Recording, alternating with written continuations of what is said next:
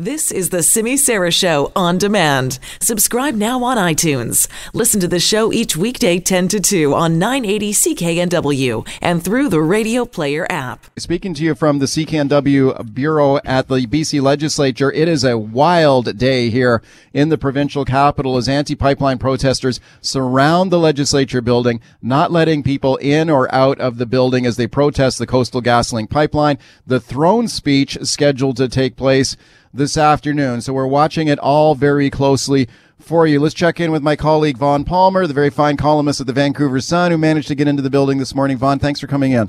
Uh, it's a pleasure to be here with you, Mike, and, and a pleasure to see hear you on the air on CKNW. The listener needs to know that there was some real drama this morning at about quarter to 10. I'm inside the buildings. I'm looking out the big windows over the courtyard at the back and the door is blocked and I'm looking down at my friend Mike Smyth who's yeah. standing there and I look at my watch and I go, God, he's got to be on the air on NW in like 15 minutes yeah. and he can't get in the building.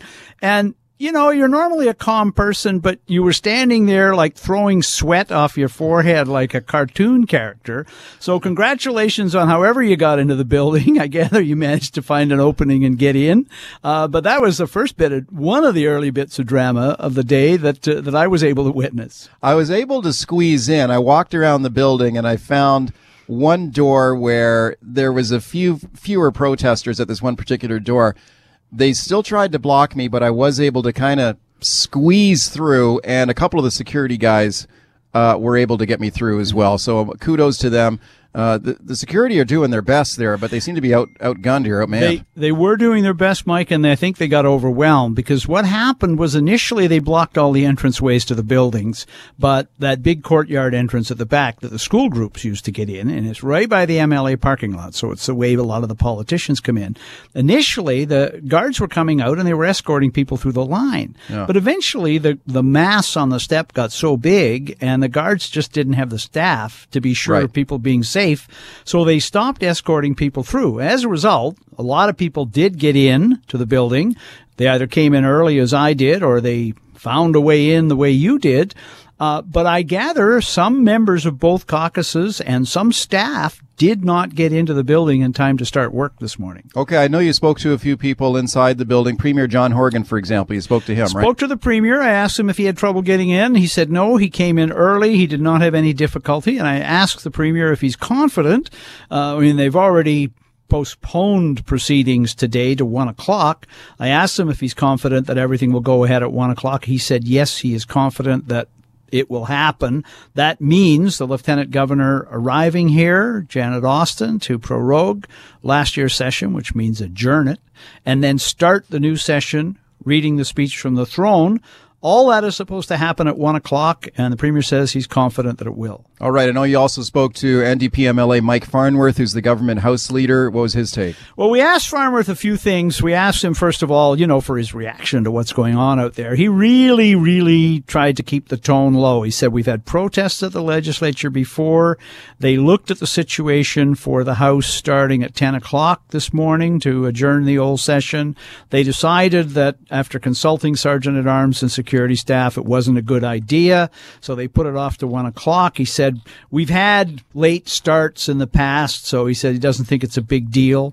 He was asked if all of his members got here. And he said he didn't know if all of them were able to get in the building. He knew that they had more than 30 members at the caucus meeting today. The New Democrats had a the New Democrats had a full-blown caucus meeting this morning that ran an hour while outside the windows of the caucus room you could hear the demonstrators chanting and shouting. In fact, Justine Hunter and I had the windows open so we could get the sound as well.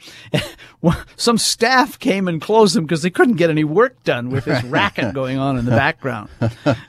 okay. Um, it got pretty tense out there. I mean, yes. there was a lot of uh, jostling going on. I mean, there's a video yeah. on uh, on on Twitter of Richard Zussman, our colleague at Global yeah. News, trying to get through the crowd. He got he got bounced around.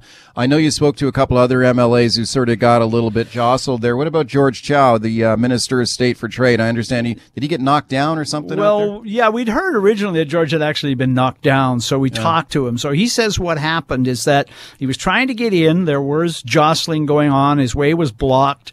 Uh, but he said he tripped and fell down. He said Okay. he wasn't pushed or anything, and he said he's fine. He's not injured. Um, we watched for some time while the oldest member of the legislature, Ralph Sultan, stood waiting to get in the building. He's what, 86 years old.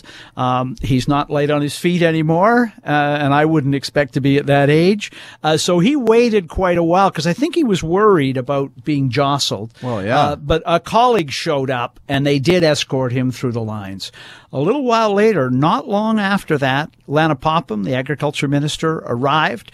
Uh, again, the MLA parking lot. She parks, she walks down the walkway toward that entrance and she didn't get in. She had people shouting at her.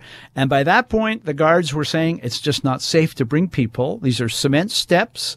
People are pushing. Uh, it's not safe to bring people in. So they stopped bringing people in for a while. What do you think about the government's hand, or, or at least the legislature's handling uh, of this situation? I guess it the buck stops with uh, the speaker, Darryl Plecas. Did you have a chance to talk to him today? He spoke briefly to us. He said he believes that they will have the matter in hand. He said they're moving on it. Uh, Plecas was here on Sunday, so he's been engaged with the clerk of the legislature in what to do about this. Yeah. The jurisdiction over the legislature and its precincts, the grounds, is the speaker's ultimately. And he's in charge of security as well, so he has to decide. Uh, our understanding, Mike, is that what they're doing is they're assembling the material to apply for an injunction, and they may also be in contact with the Victoria Police for backup. The great risk, if you apply for an injunction in court, is you gotta have the evidence that there's a problem, because if you don't, the judge might send you away, which would be a huge victory for the protesters. So they want to be sure they've got everything in order. They're taking pictures, they're files. They're presumably talking to people who've had trouble getting in the building. The public is blocked access Yeah. to the legislature. Well, on Throne Speech Day, as you know, it's mostly invited guests anyway. Yeah. Oh, I did run into a cabinet minister, Rob Fleming, the Minister of Education. He said he has texted his invited guests today saying, don't bother coming. It's just not worth it. And there is a security issue as well. What do you think of this whole situation for Premier John Horgan and his government? I mean, this is a protest over the Coastal GasLink natural gas pipeline that Horgan supports.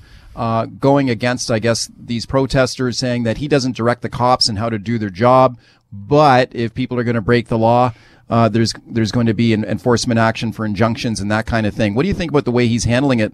And is there any sort of political risk to him on this situation here? Oh, I think there's a big political risk. You know, in opposition, the position the New Democrats took on things like this was that hereditary chiefs uh, have custody of the traditional territory of First Nations, and Yeah. they're the ones you should listen to. In fact, when they opposed the NDP, the Pacific Northwest uh, LNG pro- project, Right. one of their allies in the First Nations community was Na'moks, the hereditary chief of the Wet'suwet'en, who was now leading the protest against the NDP's project. Right. So the NDP has been on both sides of this issue over the years, and I don't particularly agree with and don't agree at all with what they, they're trying to do here, the hereditary chiefs, but they do have a point when they say, you know, these are positions the New Democrats took in the past.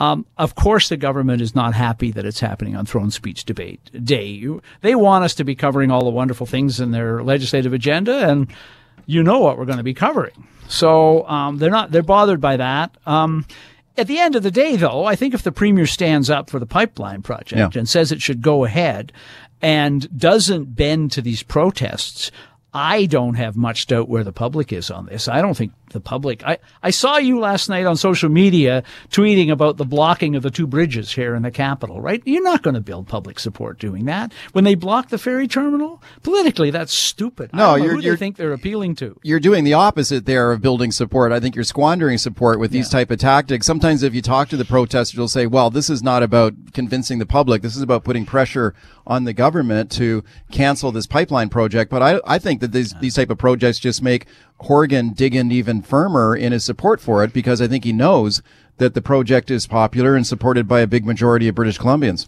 We're also, Mike, seeing something that I don't recall on one of these things before, which is you're seeing First Nations people Yeah. And First Nations leaders coming out and saying we want this project. Right. It's good for us, for our people. Like you don't normally First Nations community they don't all agree and you don't expect them to, but you don't see what we're seeing now, which is First Nations leaders themselves, indigenous people themselves coming forward and saying we want this project, we're going to share in the benefits, we're going to get the jobs. That to me is a big political change in British Yeah. Columbia. I agree with you. Listen, Jock in Parksville. Hi. Uh, hi, Mike. I'm sure glad it's you doing this today because I think you have common sense about you. And I was so glad to hear you interview one of the Wet'suwet'en because on the global news and CTV, nobody's talking to any of the Wet'suwet'en who all want this, as you know. They're just interviewing the protesters who say they're backing the Wet'suwet'en. So I really think it's ridiculous myself. Okay, well, thanks for the call. Well, I did speak earlier on the show, Vaughn, to Candace George. She is a Wet'suwet'en member. Uh, she's an entrepreneur. She supports the pipeline. And she's like we were talking earlier, there's kind of this new wave of young, educated, indigenous leaders who are beginning to wi- and willing to step up and say, you know what, we're going to support these projects as long as they're on our terms and that we're at the table and we're part of it. Crystal Smith, we were just talking about her on the break, right? Dynamic young in, indigenous chief uh, who supports uh, the this big LNG project, and it's kind of different from what we've seen in the past. I think as the way forward, if they're getting genuinely good deals and they deserve Right. them, um, you know, the line I heard was that the old way of doing stuff, which to some degree the hereditary chiefs in this case stand for, the old way of doing stuff generated a hell of a lot of legal bills, but it didn't do much else. Uh, I think these, so you look at some of these benefit agreements, they're they're in the hundreds of millions of dollars, right? Yeah. And they're spread over the whole life of the project. So you're getting a piece of the action people trained, people getting jobs. Um, I think it all adds up, and it's very encouraging. Uh, if we're going to ever in our society have a higher standard of living for First Nations people, it's going to be them being able to use their land Right. uh, to essentially create economic activity and jobs for their members. Sharon and Burnaby, hi. Yeah, I'm. I'm just saying. I I phoned into the Buzzline this morning. I totally disagree with all these protests. Um, I really feel that if you have the support of all the bands and they've all signed the contracts, that you know this whole project has been. Um, they've talked to the indigenous people along the route. They've got signatures. They've got the contracts going. They're going to get involved. And the same with the TMX pipeline. It's basically, you know, 120 out of 100. 29 bands have all agreed to the whole thing. And it Right. seems to me that this oil is going to get to the market one way or the other. Talk to those poor people in Saskatchewan who've had two oil trains basically derail within the vicinity of their small town and they're up in flames. Is that how you really want to transport oil? These people seem to think that the oil pipeline or the oil is just going to shut off tomorrow. It's going to be years and years and years and years. And in the meantime, let's help support our indigenous people who want to have the jobs and build up their communities, plus the Canadian public who are going to benefit from all the stuff that's happening. We are a Okay. resource nation. Thank you, Sharon. Vaughn, your thoughts? Yeah, uh, one of the encouraging developments this week as well is that the federal government is going to enter into formal consultations and negotiations with First Nations for them to own the expanded TMX pipeline. Uh, that, as a as an economic benefit for First Nations, would be a, again a huge step forward. Yeah. and the the money that came out of it would not be just jobs, but it might be able to deal with some of the other problems they First Nations have, like drinking water and housing and other areas where they're lagging behind the rest of Canadian society. Yeah, just basic poverty in some of these very remote reserves where there's been downturn in other industries. And for a lot of First Nations, they see this as kind of a lifeline. And like I said, as long as it's on their terms. I mean, if you read up on some of the projects that have been approved around the Coastal GasLink pr- pipeline, for example, there are some very remote uh, poor First Nations in British Columbia who have signed on to this pipeline and they've got contracts to build things like work camps. There's one in northern BC. They're building a work camp to build the pipeline on the site of a former residential school. Yeah. And they're saying this is transformative for us. You know, this is kind of a, a a new way to lift this up. Um, so I think there is growing support among First Nations for these type of projects, as long as it's on their own terms. Rick and Langley, hi. You got to go quick, though. Actually, you know what? We're out of we're out of time, Rick. So thanks thanks for trying. Um, What what happens now? You're going back upstairs to see what's going on, and do you anticipate that this uh, this throne speech is going to get read this afternoon? They're, the government is very, very confident that it's going to happen. I don't think they'd be as confident as they are if there was much doubt, but we will see. They have to get the lieutenant governor into the building. Uh, they want to round up their other members. They're negotiating to find a door to bring everybody in. Yeah. I don't know if they've gotten that yet. What about the tunnel? Isn't there a well, secret tunnel? we're not going to talk about that on the air because uh, I think they blocked for it already security anyway. reasons, they would sooner we didn't mention that there are other options this side of lowering him into the building with a helicopter. So we shall see. There's no votes today, right? I mean, is there any danger of the government losing a vote or anything today? No, no, you don't vote on the throne speech here Right. usually anyway. and You certainly don't vote on it on day one.